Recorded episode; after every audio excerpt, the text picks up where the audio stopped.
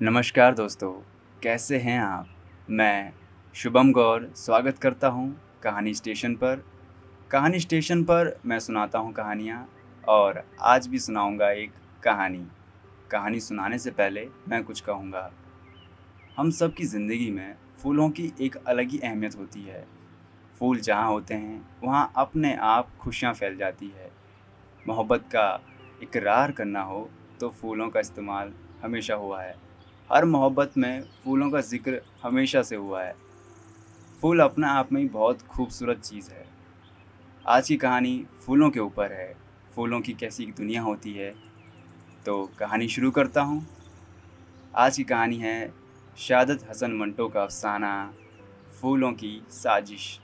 बाग में जितने भी फूल थे, सब के सब बागी हो गए। गुलाब के सीने में बगावत की आग भड़क रही थी।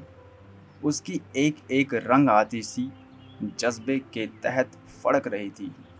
एक रोज़ उसने अपनी कांटों भरी गर्दन उठाई और गौरव फ़िक्र को बलाए ताक रख अपने साथियों से मुखातिब हुआ। किसी को कोई हक हासिल नहीं कि हमारे पसीने से अपने ऐश के सामान मुहैया करे।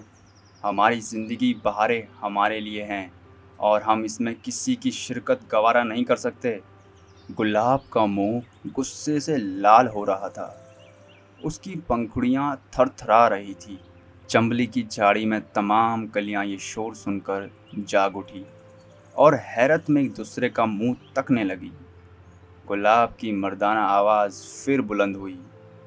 हर जी रूह को अपने हकूक़ की निगरानी का हक हासिल है और हम फूल इससे मुस्तना नहीं हैं। हमारे कुलूब ज़्यादा नाजुक और हसास हैं। गर्म हवा का एक झोंका हमारी दुनियाई रंग ओबू को जलाकर खाकिस्तर कर सकता है। और शबनम का एक बेमानी कतरा हमारी प्यास बुझा सकता है। क्या हम इस काने माली के खुरदुरे हाथों को बर्दाश्त कर सकते हैं, जिस पर मौसमों की तकवीर तब्दुल का कुछ असर नहीं होता? मोतियों के फूल चिल्लाए, हरगिज नहीं हरगिज नहीं। लाला की आँखों में खून उतर आया और कहने लगा, उसके जुल्म से मेरा सीना दागदार हो रहा है। मैं पहला फूल हूँगा जो उस जल्लाद के खिलाफ बगावत का सुर्ख झंडा बुलंद करेगा। ये कहकर वह गुस्से से थर थर कांपने लगा। चंबेली की कलियाँ मुतैयर थी कि ये शोर क्यों बुलंद हो रहा है। एक कली नाज के साथ गुलाब के पौधे की तरफ़ झुकी और कहने लगी, तुमने मेरी नींद खराब कर दी है। आखिर गला फुला फुला कर क्यों चिल्ला रहे हो? गुले खैरा जो दूर खड़ा होकर गुलाब की कायदाना तकरीर पर गौर कर रहा था, बोला, कतरा कतरा मिलकर दरिया बनता है। गो हम नतवा फूल हैं, लेकिन अगर हम सब मिल जाएँ तो कोई वजह नहीं।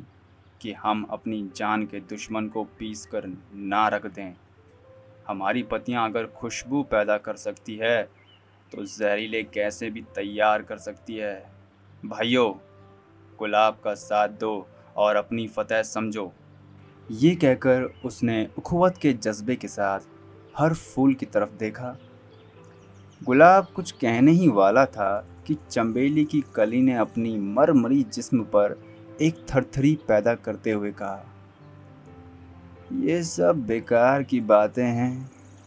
आओ, तुम तो मुझे शेर सुनाओ। मैं तुम्हारी गोद में सोना चाहती हूँ। तुम शायर हो। मेरे प्यारे शायर, आओ। हम बाहर की इन खुशगवार दिनों को ऐसे फजूल बातों में ज़ाय ना करें और उस दुनिया में जाएँ, जहाँ नींद ही नींद हो। मीठी और राहत बख्श नींद। गुलाब के सीने में एक हैजान बर्पा हो गया। उसकी नब्ज़ की धड़कन तेज़ हो गई। उसे ऐसा महसूस हुआ कि वो किसी अथाह गहराई में उतर रहा है। उसी ने कली की गुफ्तगु के असर को दूर करने की सही करते हुए कहा, नहीं, मैं मैदान जंग में उतरने की कसम खा चुका हूँ। अब ये तमाम रुमान मेरे लिए मुमल हैं।